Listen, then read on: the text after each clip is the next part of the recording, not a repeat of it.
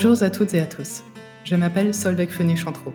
Je suis éthicienne et fondatrice de maïeutique.com. Avec maïeutique, je m'inspire de la maïeutique, la méthode socratique d'une naissance philosophique à soi-même et de l'éthique pour questionner notre maternité et la maternité sous toutes ses formes. J'ai constaté, de par mes expériences académiques, professionnelles et de maternité, que la compréhension partagée et vécue de la maternité est étonnamment limitée. La maternité est essentiellement vécue comme l'expérience physique, biologique et ponctuelle de l'accouchement. Mais qu'en est-il de nos expériences et de nos questionnements qui précèdent avant même la puberté, pendant la puberté, et de celles qui suivent, voire postérieurement à la ménopause? La maternité, c'est également une part de notre identité de femme en évolution constante. Et avant même d'être mère, il y a d'abord la nôtre. La maternité, c'est également une composante indispensable de notre société, avec un passé, un présent et un futur. Elle est ainsi l'objet de discours, d'idéologies, de pratiques, de technologies, de rapports humains et de l'État qui l'organise. Finalement, le parcours de soins qui nous prépare à l'accueil de notre enfant et la rencontre de notre identité maternelle avec les réalités de la maternité dans la société. Et il peut y avoir concordance de valeurs ou conflit de valeurs. De là émergent des tensions éthiques. Alors je pose la question. Qu'est-ce que la maternité? Nous pouvons y répondre de multiples manières.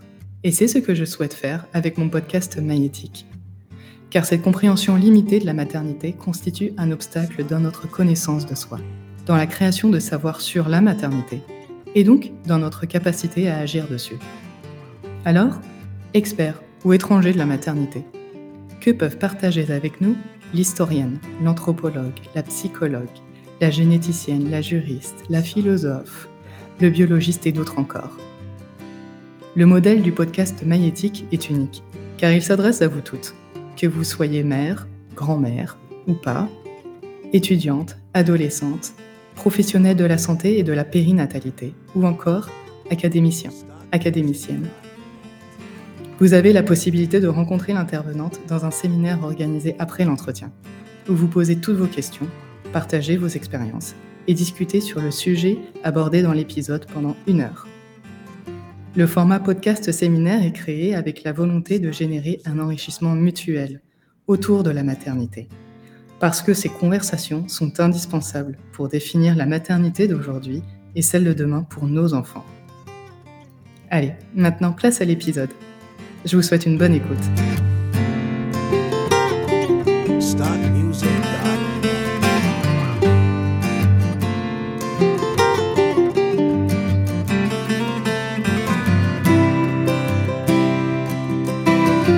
Bonjour, chères auditrices et auditeurs du podcast Maïétique. Pour ce tout premier épisode, j'accueille Sylvie et Vanina, qui sont doula en Suède, et je vais les interroger sur euh, leur métier de doula et leur pratique. Alors, bonjour Sylvie. Bonjour. Bonjour Vanina. Bonjour. Je vais vous inviter d'abord à vous présenter, euh, vous, euh, votre formation de doula, pourquoi vous y êtes intéressé, comment vous exercez. Et ensuite, on s'intéressera plus à la pratique de doula en Suède. Voilà. Alors, je t'en prie, Sylvie. Donc, euh, j'ai 64 ans, je suis parmi les doyennes des doulas euh, en Suède. Euh, je suis doula depuis 2016. Avant, je travaillais dans l'enseignement du français. je suis doula parce qu'un jour, j'ai lu un article suédois qui a été pour moi une révélation sur le métier de doula que je ne connaissais pas alors mais depuis, je n'ai de cesse de lire, de me former sur ce métier, et euh, c'est, euh, je dirais, la joie de ma vie d'être doula. Mmh j'ai trouvé ma voie, et j'adore être doula, j'adore euh, tout ce qui est autour de la périnatalité, de tout ce qui est autour des femmes enceintes. Et on peut retrouver ça un petit peu dans mon motto puisque je suis toujours à votre service. Oui. Donc, Et tu as un site internet aussi. Oui. Euh, j'ai suivi la formation FUR, Föda utan rädsla, qui est une formation suédoise. Ça veut dire euh, euh naître, euh, enfin euh, enfanter sans peur.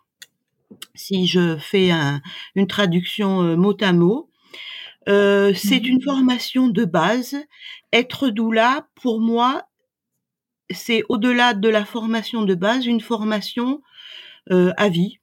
Il faut sans cesse euh, lire, échanger avec d'autres doulas sur euh, ces pratiques. Et euh, oui, on va, on va laisser la parole à Vanina et puis comme ça on pourra parler un peu plus de la formation et de la philosophie de doula en, Suède peut-être. D'accord? Vanina, je t'en prie, présente-toi. Alors, donc voilà, je m'appelle Vanina Suavi Hansson. Je suis arrivée en Suède en 2018. Euh, à l'époque, j'étais euh, fraîchement diplômée de mon école d'ostéopathie. Et donc, j'étais ostéopathe et prof de yoga. Et euh, rapidement après mon arrivée en Suède, je, suis tombée enceinte. Et après avoir eu mon premier enfant... C'est arrivé à plusieurs d'entre nous, je crois. donc après avoir eu mon premier enfant, je me suis retrouvée très seule dans le postpartum. Euh, en tant qu'immigré, puis aussi euh, avec le système suédois qui laisse beaucoup de place au congé euh, maternité, mais au fait j'avais un peu du mal à meubler mon congé maternité. J'avais pas, j'avais pas d'amis. j'étais beaucoup seule avec mon fils. Et du coup, j'ai commencé à me vraiment me poser des questions sur sur la maternité, sur le postpartum, sur comment la maternité m'avait transformée. Et donc, je me suis intéressée de plus en plus à. Ça a commencé par le postpartum pour moi. Et euh, en 2020, euh, je me suis formée en tant que prof de yoga prénatal. Donc j'ai fait ma formation en Angleterre et j'ai commencé à proposer des cours de yoga prénatal. Et toujours en 2020, je me suis dit bon bah si je je traite les femmes euh, en tant qu'ostéopathe pendant leur grossesse et pendant le postpartum, ensuite je les prépare à l'accouchement avec le yoga prénatal.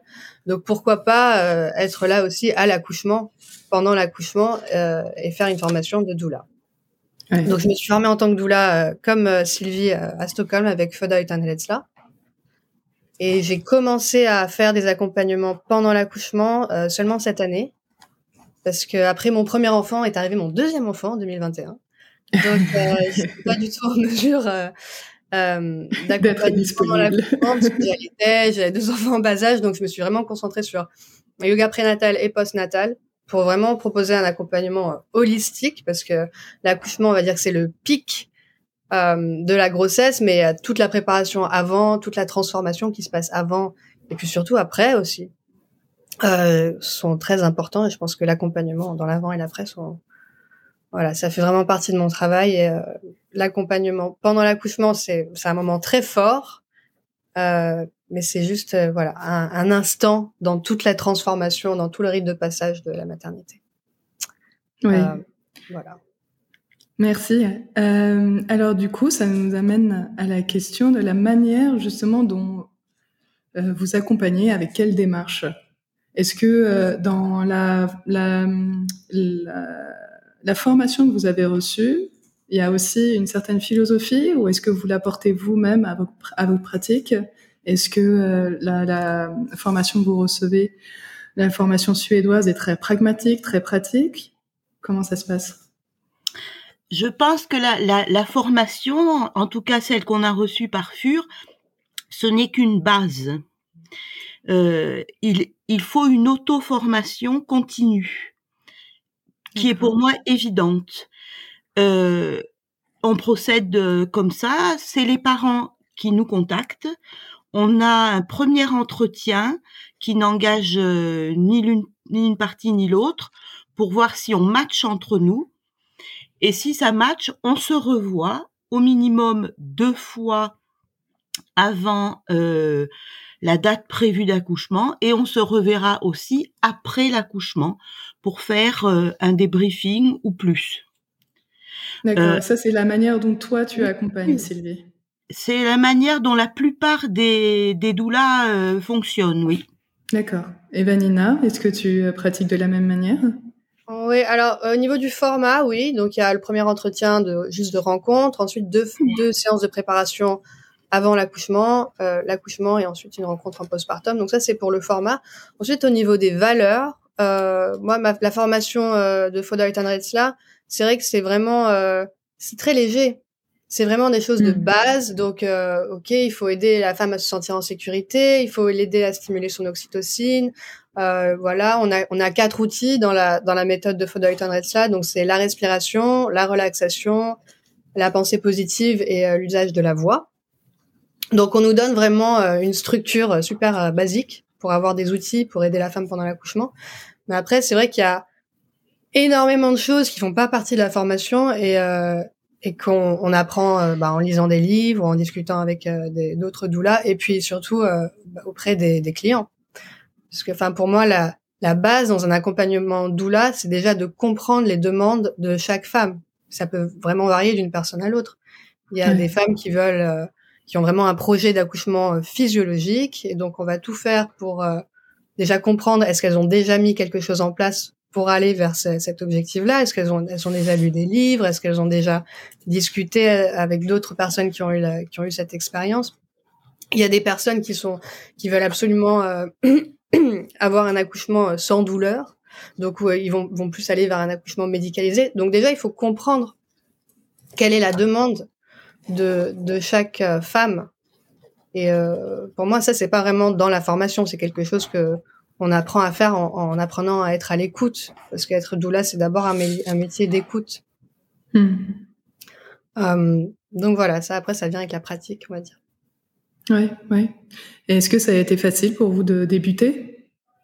Après votre formation Est-ce que vous avez trouvé ça facile? C'est euh, euh, doula en Suède, c'est quand même assez, euh, c'est assez reconnu. Est-ce que ça a été facile pour vous de commencer euh, cette nouvelle profession? Vas-y, vas-y, Sylvie. Oui, enfin, bon, pour moi, il y a, y a, un aspect qui est important pour que les auditrices comprennent. Euh, mon métier de doula n'est n'est pas ma, ma ressource financière principale, loin de là. Donc, je n'ai pas besoin d'accompagner énormément de, de, personnes pour en vivre. Hmm. Parce que euh, actuellement, en Suède, euh, vivre financièrement, sans sortir financièrement en étant doula, c'est extrêmement difficile. Donc, euh, au début, j'ai eu un petit peu des, clientes euh, de tous bords, je dirais. Et petit à petit, je me suis un peu spécialisée euh, sur une clientèle multiculturelle et surtout francophone. Puisque j'ai eu des, clients, euh, oui, francophones, des clients anglophones, des clients suédophones aussi. Euh, c'est le bouche à oreille qui a beaucoup euh, fonctionné. Oui, oui, tout à fait. Moi, je t'avais trouvé sur euh, mais le site de l'ambassade. Oui. L'ambassade de France. Oui, oui, tu étais référencée, c'est comme ça que je t'ai trouvé. ouais, alors pour ma part, le fait de commencer à, à, travailler en tant que doula, d'accompagner pendant l'accouchement, donc c'est très récent, j'ai commencé cette année. Donc euh, là, j'ai fait euh, quatre accouchements pour l'instant, donc c'est le début. Mais euh, je trouve que c'est plus facile pour moi de travailler en tant que doula ici. Donc j'ai déménagé à Eurobro au début de l'année. Hmm. À, Stockholm, il y a énormément d'offres. Il y a beaucoup, beaucoup, beaucoup de doulas. Et donc c'était un peu plus. je cherchais pas vraiment à accompagner pendant l'accouchement, mais c'était. Je, je sentais qu'il y avait beaucoup plus de monde. Là maintenant que je suis à la campagne, euh, je trouve que les gens me trouvent plus facilement. D'accord. Euh, et, pour moi, le, le, changement de passer de prof de yoga prénatal, où donc je faisais beaucoup de préparation à la naissance, mais en amont, donc j'étais beaucoup, j'étais dans le rôle de la prof, où je partageais des informations, et de, de passer de ça à doula, donc qui est beaucoup plus, on fait de la préparation au début, mais ensuite pendant l'accouchement, d'être beaucoup plus à l'écoute, au fait. Euh, mmh. C'est un ajustement quand même. Ouais, ouais, c'est pas du tout la même expérience. Voilà, puis aussi en tant que thérapeute, en tant qu'ostéopathe, c'est moi qui ai les informations, c'est moi qui comprends ce qui se passe dans le corps, c'est moi qui décide du traitement. D'accord avec euh, la, patiente. Mais euh, voilà, il y a un switch quand même qui s'est opéré cette année, d'être euh, moins dans le rôle de voilà la thérapeute, la prof qui explique comment ça va se passer, et d'être vraiment aux côtés de la femme qui accouche et d'être. Il y a plus cette distance thérapeutique. Et, et, et je trouve ça je trouve ça très intéressant de switcher comme ça, euh, de descendre. Oui, je comprends. Et d'être vraiment avec la personne, euh, et d'être dans l'empathie, et d'être dans la compassion et tout ça. Donc, euh, ouais, c'est cool. ouais, ouais. Et alors, justement, quand vous exercez, quand vous accompagnez à l'accouchement, alors, comment ça se passe? C'est complémentaire donc euh, au métier de sage-femme en maternité. Comment trouvez-vous votre place déjà aux côtés de la sage-femme dans cette euh, salle d'accouchement? La sage-femme et la femme, le couple? Alors, euh, ce qui est intéressant à souligner aussi, je pense, c'est que en Suède, la future maman, durant toute sa grossesse, durant son accouchement et ensuite en postpartum, elle ne rencontrera jamais, je dirais, la même sage-femme. Elle va avoir mmh. vraiment toute une batterie euh, de personnes autour d'elle, mais jamais les mêmes. La doula, c'est toujours la même. Du début de la grossesse, ou au moins du moment où euh, la personne nous contacte, jusqu'à la fin de la mission, ce qui est donc en postpartum, c'est la même personne, c'est le même référent on trouve très facilement, je dirais, nos places euh, en milieu hospitalier parce qu'on ne fait pas partie de l'hôpital justement. Nous, les doulas, nous n'avons aucun rôle médical. Il faut hmm. le souligner. Tout la, la responsabilité médicale, c'est l'hôpital, c'est la sage-femme. Nous, notre rôle, c'est d'accompagner avec euh, comme le disait euh, Vanina, beaucoup de bienveillance, beaucoup d'écoute. On a un accompagnement physique, un, un accompagnement émotionnel, mais on ne fait pas partie de l'hôpital. Par contre, les sages-femmes nous aiment beaucoup. Les sages-femmes sont ravis. Les mmh sages-femmes sont ravis quand sur euh, leur lettre euh, de, projet de naissance, les parents marquent eh bien, nous viendrons avec notre doula. Ils sont ravis. Et pourquoi justement? Parce que euh, ce qu'une sage-femme craint le plus en salle d'accouchement, c'est que la maman panique. Parce qu'on sait que quand il y a panique, euh, elles pourront pas rattraper le coup, si je peux dire comme ça. Alors que une, une, une maman et, et, son ou sa partenaire qui sont accompagnés, nous, la doula, on les laissera pas paniquer. On est là pour qu'elle panique pas, justement. Et tout ce petit cocon de, sécurité qu'on offre, euh, c'est aussi un, gage, je dirais, euh, pour euh, l'équipe médicale, que bon, ben dans cette salle, normalement, ça devrait bien se passer. Donc nous sommes bien accueillis et nous sommes vraiment très bien acceptés. Alors, Vanina, tu as. Euh, Vanina, excuse-moi. Vanina, je sais. Tu nuancer. Oui, à Stockholm. moi, j'ai euh, une expérience un peu différente. Bon, après, qui est pas, j'ai pas une grande expérience comme toi, euh, Sylvie, qui a fait plus d'une cinquantaine d'accouchements. Moi, je suis au début de ma carrière de doula. Mais donc, j'étais à l'hôpital, l'hôpital plusieurs fois ces derniers mois. Et je trouve que ça dépend vraiment de, de la sage-femme sur qui on tombe. Parce que j'ai eu, j'ai eu euh, mon premier accouchement à, l'hôpital, euh, enfin le premier accouchement que j'ai accompagné à l'hôpital, c'était quelqu'un qui voulait faire un accouchement sauvage euh, et qui finalement a donc. Est-ce que tu peux expliquer l'accouchement sauvage Sans aucun accompagnement médical. Donc chez, à domicile. À la maison. Ça, ils viennent pas. Les femmes qui veulent faire ça viennent pas à l'hôpital. Elle, elle est venue à l'hôpital euh, parce que le, la présentation de l'enfant était en transverse, donc c'est-à-dire qu'il avait la, tête sur le côté et les fesses de l'autre côté. Donc ça, en général, c'est une indication pour une césarienne, hein, parce que le bébé ne peut pas descendre. Elle a réussi à faire des, des, des exercices avec Active Baby, donc à tourner le bébé par elle-même, mais elle a quand même voulu aller à l'hôpital, ce qui est une sage décision. Et euh, donc moi, mon, job, c'était donc d'accompagner euh, cette femme et de faire en sorte que ses choix soient respectés. Et elle a réussi à faire son accouchement sauvage à l'hôpital, c'est-à-dire qu'il n'y avait pas de sage-femme dans la chambre quand le bébé est né. Elle a pris le bébé elle-même dans ses mains.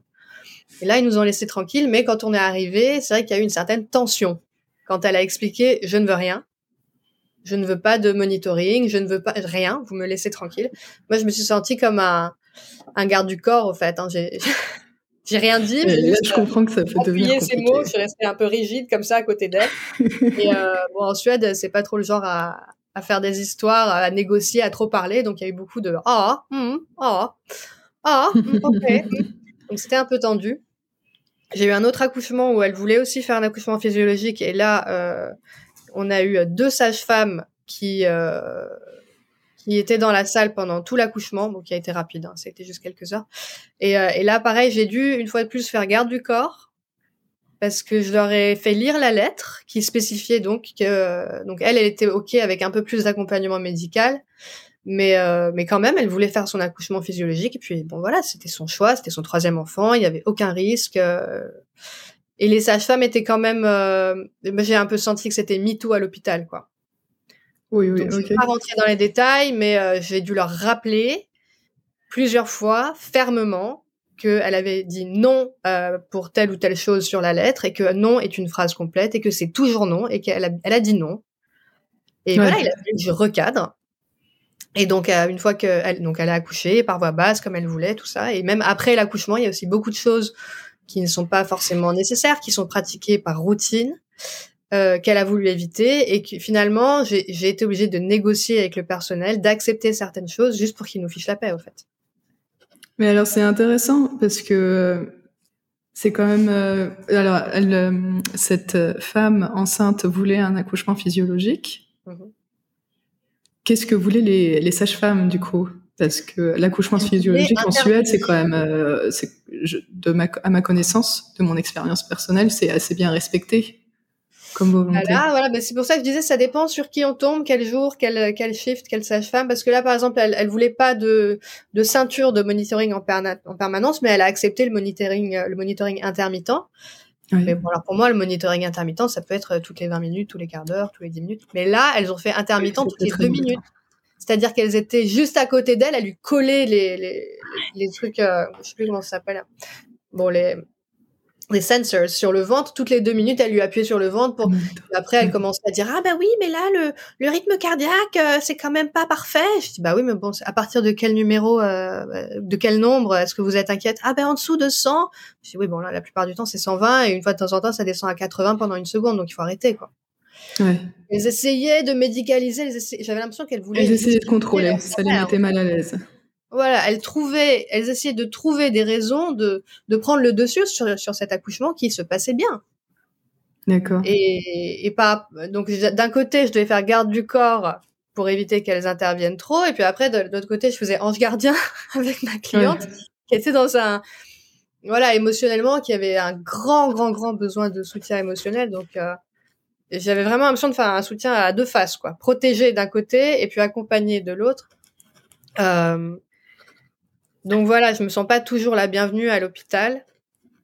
Euh, même si en général le fait d'avoir une doula ça allège la charge de travail de la sage-femme parce que voilà on prend soin mmh. du, de tout côté émotionnel de faire en sorte qu'elle se sente en sécurité et, et accompagnée et entendue et respectée euh, mais d'un autre côté voilà il y a certaines sages-femmes qui euh, qui sont tellement focus au fait sur le côté médical que s'il n'y a pas d'intervention médicale à faire, du coup, elles, elles, savent plus quoi faire, donc donc elles sont un peu euh, hostiles en fait. Ouais. Voilà. Et alors, est-ce que vous sentez justement que quand on vous demande d'accompagner pour euh, euh, quand les femmes enceintes vous demandent de les accompagner pour leur accouchement, est-ce que vous sentez qu'elles vous demandent aussi en même temps de les protéger, d'être ouais. le gardien de leur projet de naissance? Absolument. parce qu'elles ont pas tout à fait. Tout à fait, d'accord. Ouais, c'est intéressant. Et, puis, et ça, c'est pas nécessairement, euh, c'est pas nécessairement, euh, c'est pas partagé pendant la formation non plus. C'est pas, vous êtes pas formé à ça.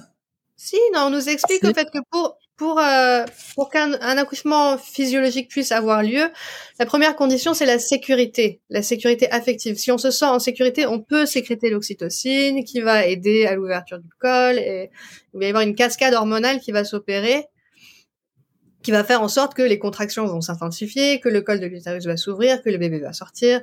Et la base pour ça, c'est la sécurité. Et c'est la sécurité affective, émotionnelle. Donc il faut que la oui. femme soit vraiment entourée et puisse se détendre et se et s'ouvrir.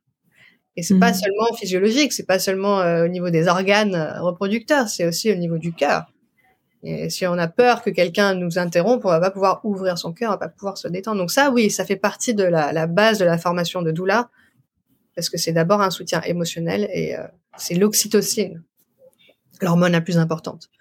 Donc, Sylvie, qu'est-ce que tu en penses? Je suis tout à fait d'accord avec Vanina. Moi, je me vois un petit peu comme une sorte de bonne fée, une gardienne de la bulle.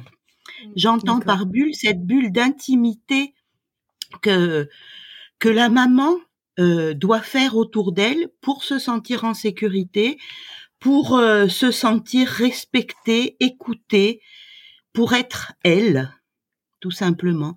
Et, et, et c'est la condition sine qua non pour qu'elle puisse enfanter, oui, euh, je dirais sereinement.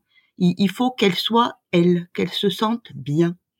Et nous, les doulas, ben, c'est notre rôle de, de protéger cette petite bulle euh, où elle est parfois seule, où ils sont parfois deux, où on est parfois tous les trois. Ça dépend des cas, mais il faut la protéger. Et ça, c'est vraiment, je dirais, notre rôle euh, en toute bienveillance le plus important.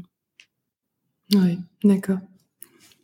Alors, quand on parle justement de doula en Suède et de ce rôle très important que vous avez aux côtés de la naissance,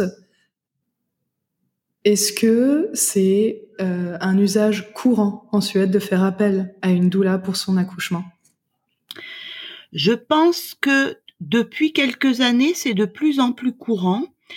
Euh, parce que quelques années, je pense 5-10 euh, ans. Oui, 5-6 ans. Parce mmh. que la presse a beaucoup parlé du métier de doula.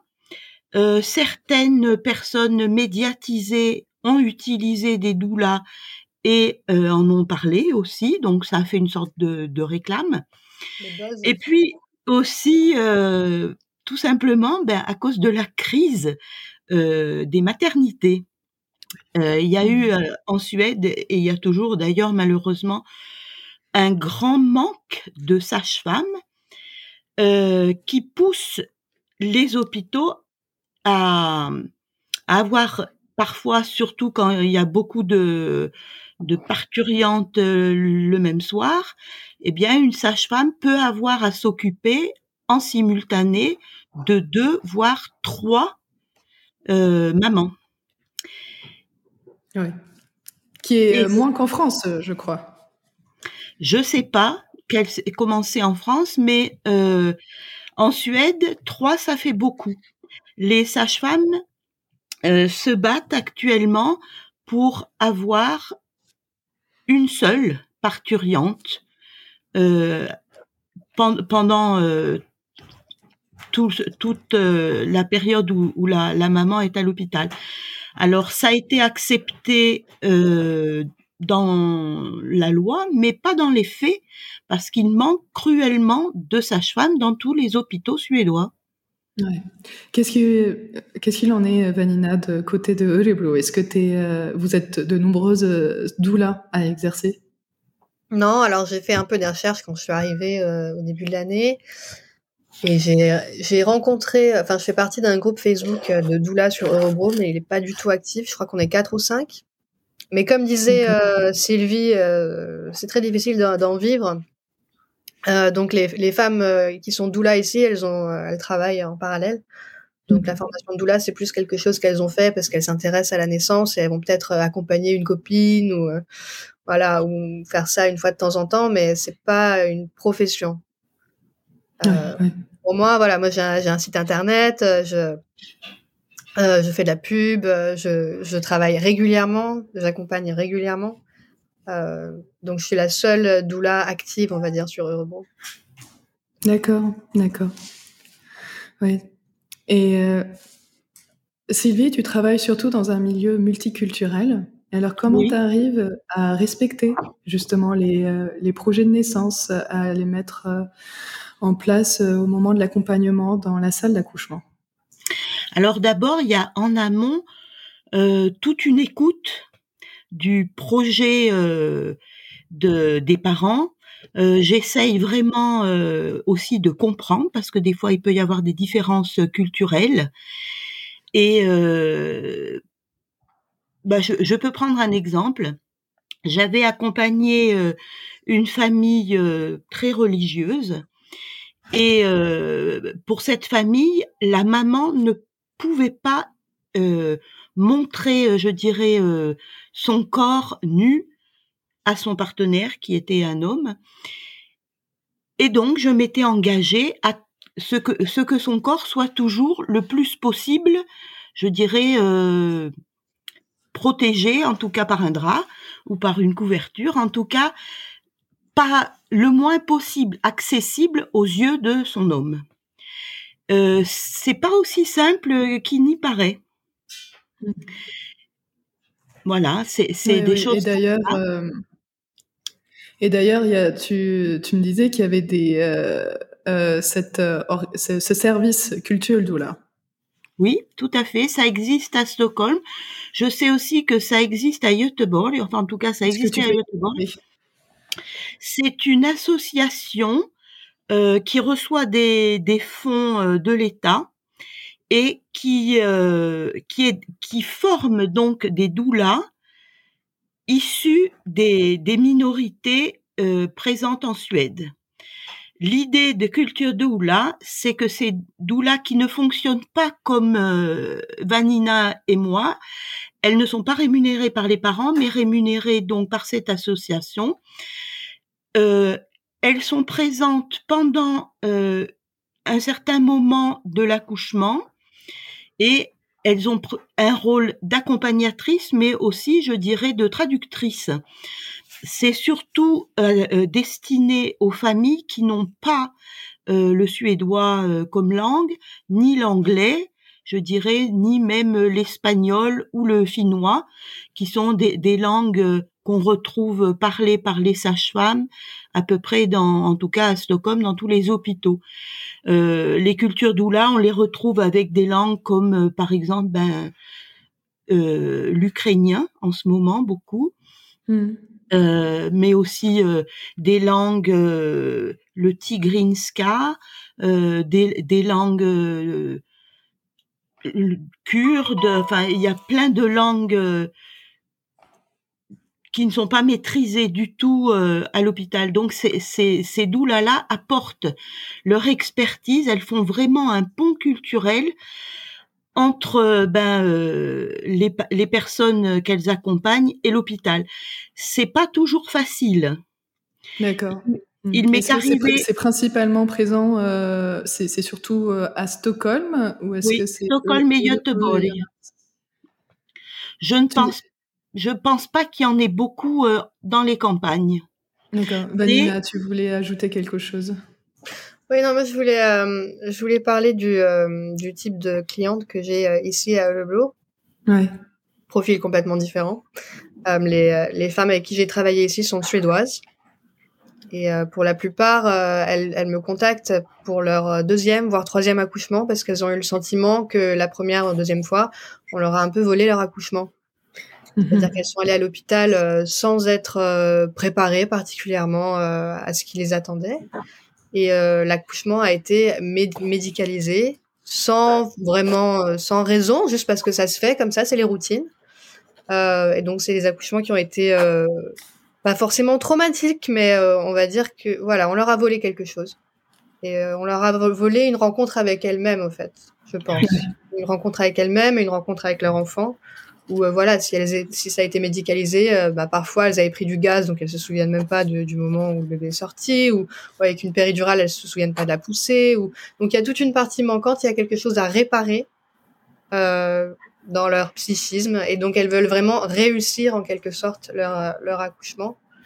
Et donc les femmes avec, que j'ai accompagnées ici, c'est des femmes qui, euh, qui ont vraiment envie de ressentir ce, ce rite de passage et qui sont euh, toutes d'une certaine manière, à leur manière, euh, féministes, qui ont envie de retrouver leur puissance de, de mère et de sentir cette puissance d'enfanter. Euh, oui, c'est intéressant. Moi, j'ai cette formule mm. Que j'utilise souvent, mais un accouchement, c'est une double naissance. C'est la naissance de son enfant et la naissance de soi-même. Et en fait, si on n'a pas la possibilité de se confronter à ce moment-là, ben, nécessairement, on n'est pas dans la possibilité d'évoluer, en fait. C'est ça. Tout à fait. De se rencontrer, comme tu dis, c'est une très belle formule. Ouais. Et il y a une, euh, il y, a, y, a, aussi un, un, autre aspect de l'accompagnement doula qui m'intéresse, euh, c'est de travailler avec les femmes qui ont été euh, victimes de trauma, donc trauma sexuel ou autre, Et donc, je me suis beaucoup informée là-dessus. J'ai fait une formation cette année sur euh, en, Angleterre, enfin online, mais c'était avec une prof euh, anglaise et c'était euh, Trauma Informed Doula. Et j'ai lu des livres là-dessus aussi sur l'impact des violences sexuelles au moment de la grossesse et de l'accouchement. Et voilà, ça c'est une, une, population qui m'intéresse beaucoup. J'ai commencé à travailler avec une cliente qui avait été victime de violences sexuelles et je trouve que c'est ça m'intéresse encore plus d'accompagner ces femmes-là parce que c'est bah encore une fois, l'accouchement, c'est un moment de très grande vulnérabilité et de très grande puissance en même temps. Mmh et le fait d'être là, euh, aux côtés des femmes qui traversent cette expérience, surtout les femmes qui ont été victimes de violences, je pense que c'est, euh, enfin pour moi, c'est c'est très important. C'est quelque oh chose qui est cher à mon cœur, qui donne vraiment du sens à mon travail. Oui, oui. Et justement, dans cette, vulnérabilité, dans cette vulnérabilité, comment vous réussissez à mettre cette femme en capacité? Ben, Il y a déjà tout un travail en amont, lui faire, euh, lui faire ressentir qu'elle a euh, toutes les ressources en elle pour enfanter. Euh, on en parle beaucoup avant. on fait des exercices, bien sûr. Il y a toute une préparation physique, mais aussi psychologique. Euh, on en parle beaucoup, oui. Et euh, c'est pas toujours évident puisque beaucoup de femmes maintenant ont un tel euh, besoin de tout contrôler et euh, faire accepter peut-être aussi à chacune sa part, je dirais, d'animalité, nous remettre à ce que nous sommes, nous autres femmes, ben nous sommes des, nous sommes des animaux, nous sommes des mammifères. Des mammifères et nous allons mettre bas. Parce qu'accoucher, c'est une mise bas. Mmh c'est un enfantement. Il faut accepter son, son, retrouver aussi cette animalité, ne pas en avoir peur et lâcher prise. Il y a un moment dans tout accouchement où il faut laisser aller et c'est pas donné à tout le monde. Et là aussi, euh, il faut beaucoup, beaucoup travailler en amont surtout quand, quand, surtout quand on est face à l'inconnu et on ne sait pas du tout comment ça va se passer. Euh, c'est être une étape euh, transformante de toute une vie. C'est tout à fait. Mais je pense que pendant l'accouchement, en fait, euh, le, le, travail, euh, voilà. Et je pense que ça fait partie du défi même, en fait. On pas beaucoup, en fait. pendant l'accouchement, on répète beaucoup des choses simples. On dit beaucoup de oui, beaucoup, beaucoup de ya quand on parle suédois. et voilà, moi, j'utilise beaucoup le toucher, même c'est à cause de mon background, évidemment, l'ostéopathe, mais je masse, je rassure avec mes mains. C'est beaucoup de gestes rassurants et de, et de, de phrases très simples parce que pour, euh, pour accoucher, il faut pas être dans le système cognitif à essayer de, de résoudre des choses complexes avec son cerveau. C'est une expérience vraiment physique et émotionnelle. Donc, c'est vraiment juste de, de rappeler à la femme que oui, tu y arrives, oui, tu es en train de le faire, oui, on est avec toi, oui, oui, oui, oui, oui, oui, ouvre-toi. Euh, et c'est vrai que tout le travail de relaxation, d'acceptation, de lâcher prise, c'est des choses qu'on qu'on évoque et qu'on pratique euh, pendant les séances de préparation. Et je pense qu'il y a quelque chose que j'ai remarqué aussi, c'est que euh, donc pendant les séances de préparation à l'accouchement, euh, on fait bien comprendre au partenaire que sa présence et sa participation est capitale, beaucoup plus importante euh, ou au moins aussi importante que la nôtre. Et moi, ce que j'ai remarqué en accouchement, c'est que le le partenaire euh, me copie. Ils font tout comme nous. C'est. C'est comme si on a le et il répète le script, oui, tu es belle, oui, tu y arrives. et je trouve ça tellement positif, en fait, parce que ça leur permet à eux de rentrer dans un rôle qu'ils auraient peut-être pas osé prendre s'ils avaient été seuls avec leur femme. Il ou elle, hein, mais bon, pour l'instant, moi, j'ai toujours été avec des partenaires masculins. Euh, et je trouve que ça, ça, ça, fait énormément de bien à la femme de, de, de voir leur, leur, leur, partenaire se révéler comme ça, devenir quelqu'un de super euh, caring, d'être super aux côtés, de, de faire des bisous et des câlins et machin. et, euh, et je trouve ça génial. Je trouve que c'est un côté très sympa, au fait, de voir les hommes se comporter comme ça, de, ils nous copient, au fait. Ils s'inspirent de notre euh, présence bienveillante. Oui, parce que finalement, ils savent pas non plus. C'est pas inné pour eux non plus, en fait, de savoir être présent pour leur conjointe euh, quand elle est si vulnérable. Ils sont eux-mêmes dans une situation d'extrême vulnérabilité, et donc euh, c'est très rassurant. Euh. J'ai eu beaucoup de. Enfin, ce qui m'a poussé aussi vers le métier de, de doula, c'est que en tant qu'ostéopathe, j'ai reçu beaucoup de femmes, de patientes après l'accouchement qui me racontaient des, des récits d'accouchement catastrophiques et, et, notamment des récits pas juste de ce qui s'était passé avec le personnel à, l'hôpital, mais, mais aussi des récits de du, du, partenaire qui était sur son téléphone, par exemple, ou qui dormait. Ou qui... Enfin voilà, je me suis dit vraiment, oulala, mais il faut, il faut, il faut venir à la rescousse là, c'est pas possible. C'est dit dormir, je peux comprendre, parce que quand l'accouchement a duré, euh, quand l'accouchement dormir, je peux comprendre. Euh, c'est arrivé à mon mari quand même pour mon deuxième accouchement. Après avoir passé la nuit entière, il était s'est affalé dans le canapé, il en pouvait plus, il a fermé les yeux deux minutes. Oui, mais voilà, deux minutes, ça va. Mais après, pendant tout un accouchement euh, qui dure 24 heures, d'avoir un partenaire qui est sur son téléphone parce que c'est la Coupe du Monde ou je sais pas quoi, ben en plus, c'est la Coupe du Monde en ce moment. donc, Évidemment, euh, c'est pas, ah, pas souhaitable. donc, euh, donc voilà, je pense qu'une partie du travail pour aider la femme à se, à se lâcher, on va dire, c'est c'est de, de laisser l'homme prendre sa place et de, de copier un petit peu ce qu'on fait.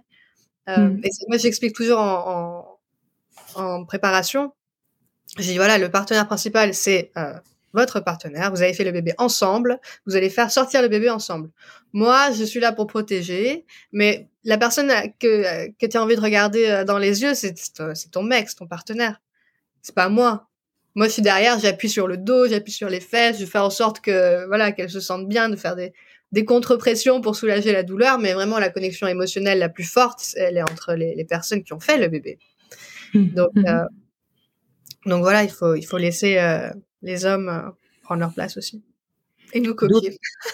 nous copier, mais il y a une chose que nous, on peut pas faire et où les hommes sont excellents, ben, c'est toujours euh, faire un très très gros bisou, un gros câlin à sa femme parce que ça, ben, ça fait produire de l'oxytocine et surtout la stimulation mammaire. À ne pas négliger, nous, Saladoula, on peut pas faire. Mais donc, c'est. Mettrait dans une position euh, assez particulière. Mais, comme je dis toujours au papa, j'ai une valise pleine d'outils, mais toi, tu es mon couteau suisse. Donc, je vais me servir de tes compétences, je te mets au travail aussi. Et je les mets au boulot, ils adorent ça. Je pense que, euh, surtout lorsque le partenaire est suédois, euh, bon, ce que je vais dire, ça va peut-être pas faire plaisir aux papas suédois, mais ils sont souvent un peu coincés. Ils osent pas, ils osent pas prendre cette place. Et, et euh, le rôle de la doula, c'est ça aussi, c'est de leur dire, bah si c'est ta place. Mmh. Comme disait Vanina, le bébé, vous l'avez fait tous les deux, ben maintenant, il va sortir, vous êtes tous les deux aussi. Elle a besoin de toi. Euh, moi, je vais faire tout ce que je peux aussi, mais avec tes bisous à toi, avec tes mots doux à toi, avec ta stimulation, ma mère, tu vas lui faire produire de l'oxytocine et ça va tous bien nous arranger. Donc oui, le, c'est notre rôle aussi de, donner sa place au papa ou au partenaire ou à la partenaire. Sylvie, tu parlais de euh, ta boîte à outils. Quelle est, euh, qu'est-ce que t'apportes? Qu'est-ce que t'apportes en salle de naissance? Alors déjà, je dirais, mes, deux gros outils, c'est ma voix et c'est mes mains. Après le reste, ça dépend. J'ai un sac. Dans mon sac, j'ai un truc pour masser la tête, j'ai des huiles essentielles, j'ai un rebozo, j'ai euh, un truc pour masser le dos. C'est une grande écharpe, on peut dire, un grand morceau de tissu euh, qui va permettre euh, euh, de faire euh, différents euh, massages pour le dos, aussi pour le ventre. j'ai suivi aussi une, une formation de spinning babies où on, on, l'utilise aussi, mais des fois je m'en sers pas parce que vraiment mes, mes deux outils principaux c'est ma voix et c'est mes mains. Je dirais des fois, ouais, j'ouvre pas, j'ouvre même pas mon sac. Voilà. Et quand tu utilises des huiles essentielles, ça pose pas de problème aux sages-femmes ou aux soignants? Je demande toujours l'autorisation avant. D'accord, d'accord. Vanina. moi pareil pour les. Alors, alors j'ai un sac de doula avec, euh, bah, comme disait euh, Sylvie, j'ai des huiles essentielles, j'ai des bougies euh, LED Bien sûr. Pour mettre une ambiance cosy. j'ai des petits gants de toilette que je, je mouille, sur lesquels je mets des huiles essentielles pour mettre sur le front, pour aider à calmer la maman. Mais, mais ça, c'est des gadgets, en fait. Euh, hmm. Donc c'est bien, c'est bien d'avoir des choses comme ça à amener, euh, mais c'est plus des gadgets. Le, le plus important, c'est c'est ça, c'est la voix, c'est la qualité de la présence, c'est le, le, le fait d'être ancré au fait. Je pense que c'est ça le plus important, c'est que la femme sente, ok, à mes côtés, j'ai euh, la personne que j'aime et j'ai une femme qui est ancrée et qui m'aide à redescendre. Parce que quand on est dans quand la douleur des contractions est à son maximum, on a l'impression de, on a, on a tendance à monter dans les tours. Hmm. Et, euh, et, la douleur aide à redescendre et, et aide à, à, dire bah on s'ancre, on s'ancre et on s'ouvre et à voilà et en fait à, on se répète beaucoup hein, pendant un accouchement. on dit beaucoup la même chose encore et encore et encore. Mais c'est, mais c'est pour ça qu'on est là aussi. C'est pour justement éviter que la femme euh, mentalement parte dans tous les sens et, et monte en tension. Et vraiment. Donc le plus important, c'est ça. C'est la qualité de la présence, c'est l'ancrage et, et la voix et les mains, bien sûr. Et, euh, et le respect. Et j'ai eu une, une expérience dernièrement avec euh, un accouchement sauvage qui s'est passé donc à la maison, pas à l'hôpital. Et la seule chose dont ma cliente avait besoin, c'était ma présence elle m'a même pas laissé parler, au fait. Bon. Si j'essayais de dire quelque chose, elle me faisait un signe de la main pour me dire stop. Et, euh, et voilà, elle avait juste besoin que son, son partenaire soit là, assis dans un coin silencieux, que moi je sois assise dans l'autre coin silencieuse. Si elle avait besoin d'un petit massage euh, du front ou des épaules, elle me faisait un, un, petit signe comme ça, elle tapait sur le front, sur les épaules pour que je sache quand y aller. Et puis, et puis voilà. Et, c'est tout ce dont elle avait besoin. Et tout le reste, c'était en trop. Donc, j'ai essayé de mettre des huiles essentielles. Elle m'a fait un signe pour dire non. J'ai essayé de lui parler non. Et, c'est ça. Donc, c'est vraiment le respect le plus important. Donc, c'est pas d'arriver avec ses gros sabots et de dire ah ben voilà, j'ai des huiles essentielles, j'ai ceci, j'ai cela, j'ai plein de trucs. Euh, voilà, on va te faire un accouchement de ouf, tu vas voir. oui, finalement, c'est pas de faire comme euh, la sage-femme qui vient avec toute sa connaissance, son expertise, ses outils et qui va chercher à les utiliser en fait. Et ça, c'est d'abord d'être euh, d'observer, ok, et de toujours demander aussi quand on fait quelque chose et de ça, on en parle en préparation aussi, de dire, tu peux me faire un signe de la main pour me dire d'arrêter, tu n'as pas besoin de te justifier. Si maintenant on essaye un massage et que ça te plaît et que pendant l'accouchement on essaye et que ça va plus, tu me fais un signe de la main et c'est fini. On n'en parle plus. Il y a pas, moi je prendrai rien personnellement. Si tu as besoin d'espace plutôt que de, de contact, voilà, c'est toi qui décides de tout. Et moi, je suis là juste pour écouter, pour faire en sorte que ton expérience soit le, la plus proche possible de ce que tu avais euh, envisionné, quoi. Oui. oui, oui. J'ai une dernière question euh, pour euh, ce qui a été de votre pratique dans le contexte du Covid et de la crise sanitaire. J'aimerais savoir comment vous avez réussi, comment ça s'est passé pour vous? Comment ça s'est passé pour les femmes? Comment ça s'est passé pour vous? Euh, la crise sanitaire à Stockholm, je sais que ça a été différent dans les autres parties du pays. Euh, la toute première semaine, les autorités médicales avaient interdit l'entrée aux partenaires et évidemment aux doulas. Donc les mamans, les pauvres, c'était cruel, se sont retrouvées seules.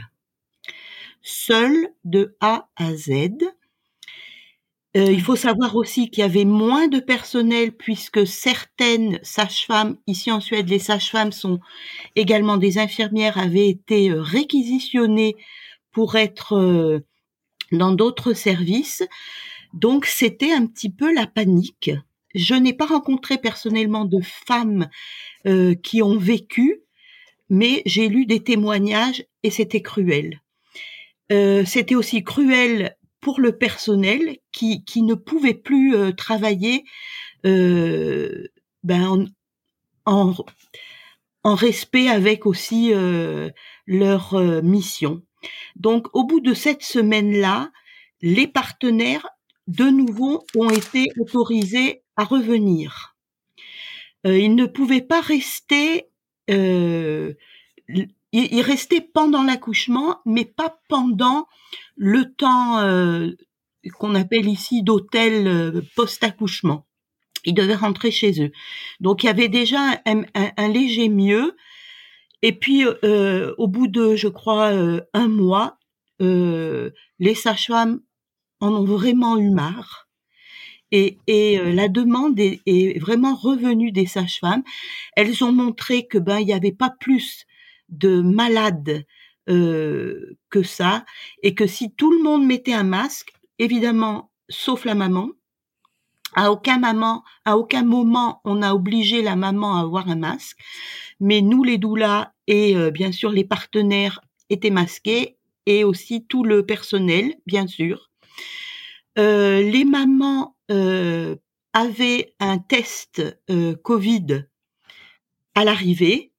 Si le test Covid était négatif, on restait dans une chambre ordinaire.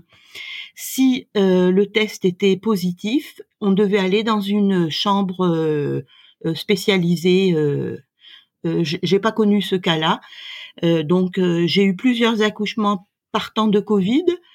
Ben, ça n'a pas changé grand-chose. Dès que les parents étaient ensemble, que la maman a pu retrouver ben, son, je dirais, c'est, on, en revient toujours au même. Il faut que la maman se sente en sécurité, elle, elle se sente respectée, écoutée, entourée. Ben, une fois qu'elle a pu retrouver euh, les bras de son chéri ou de sa chérie, et puis les miens aussi occasionnellement, ben, voilà, tout s'est tout s'est bien déroulé de nouveau. Mais le temps où euh, les, les partenaires étaient exclus, ça a été très très très mal vécu. C'était cruel pour tout le monde. Ah oui, oui, j'imagine, oui. Vanina Alors moi, pendant le, le Covid, j'ai euh, j'ai pas proposé d'accompagnement à l'hôpital. Par contre, je donnais beaucoup de cours de yoga. Et, euh, et j'ai remarqué que les élèves, quand j'ai commencé avec euh, le yoga prénatal, euh, j'ai beaucoup enseigné en français. Euh, et donc j'avais un, un, groupe de, de, femmes enceintes françaises qui se réinscrivaient, se réinscrivaient, se réinscrivaient. Donc je sentais qu'il y avait vraiment un besoin de communauté, de soutien, de ah se suivre pendant la grossesse et après, parce que justement la situation était euh, bah, ultra isolante au fait par rapport à l'accouchement. Et euh, j'ai travaillé aussi en tant que prof de yoga prénatal pour Foda Utanaletsla, donc la même compagnie euh, avec laquelle j'ai fait ma formation. Et là aussi, euh, malgré le Covid, il y avait énormément de demandes, il y avait des cours blindés et des, cours avec, on faisait moitié sur Zoom, moitié en personne. Et je, voilà, et je voyais qu'il y avait beaucoup de femmes qui faisaient du yoga prénatal, qui cherchaient absolument à se préparer le plus possible parce qu'elles savaient qu'au moment de, de l'accouchement, elles allaient sûrement se retrouver seules. Donc ah euh, voilà. Et je suis très contente d'ailleurs d'avoir pu les accompagner avec le yoga bah oui, finalement, euh, heureusement. De leur parler de ce qui va se passer, de tout ce qu'elles peuvent faire, de tout ce que voilà, de comment faire en sorte que ça se passe euh, le mieux possible, quoi. Parce que c'est vraiment pas évident. Bah, c'est pas évident d'accoucher, mais c'est encore moins évident d'accoucher à l'hôpital et seul. Ouais. Non, surtout quand c'est pas souhaité. Mmh. Ouais. Surtout quand c'est pas souhaité. Alors, euh, notre entretien arrive bientôt à sa fin et je voulais terminer sur euh, une note joyeuse, surtout. Je voulais, euh, je voulais savoir quelles, étaient pour, quelles avaient été pour vous vos plus grandes joies dans votre pratique de doula. Pour moi, je dirais à chaque fois, c'est une grande joie. J'ai eu la chance, j'ai fait 66 bébés. Je compte pas les deux miens, hein, 66 bébés doula. Euh, j'ai eu la chance, il n'y a eu aucun pépin. Je sais qu'un jour peut-être, euh, j'espère pas évidemment, je peut avoir euh, un pépin. J'essaye de m'y préparer mentalement aussi. Donc pour la note joyeuse, ben c'est, je pense que mon plus bel accouchement, ben ça sera le prochain. Je sais pas qui encore, mais c'est toujours, c'est toujours magnifique, quoi. Euh, ce que je peux dire, c'est que la maman produit énormément d'oxytocine, mais nous aussi, on en produit. Et quand on sort de là, ben, on est un peu, on est un peu shooté. Et j'adore cet état-là. J'adore cet état-là. Et puis la, la nuque d'un nouveau-né, mais ça sent tellement bon. Rien que ces odeurs, mais moi ça me transporte. Vanina. Ouais, en tant que doula, c'est un, un, peu la même chose. Chaque, euh, chaque accompagnement en soi, c'est une joie parce qu'il y a vraiment cette continuité qu'il n'y a pas dans le système. Moi déjà ça, ça me ça me fait du bien de me mmh. dire que je, je permets, euh, enfin que je propose ça, je propose une continuité de care entre la préparation, l'accouchement, le postpartum, et que ça, ça fait vraiment une différence dans la vie d'une femme, d'être accompagnée pour cette transition-là.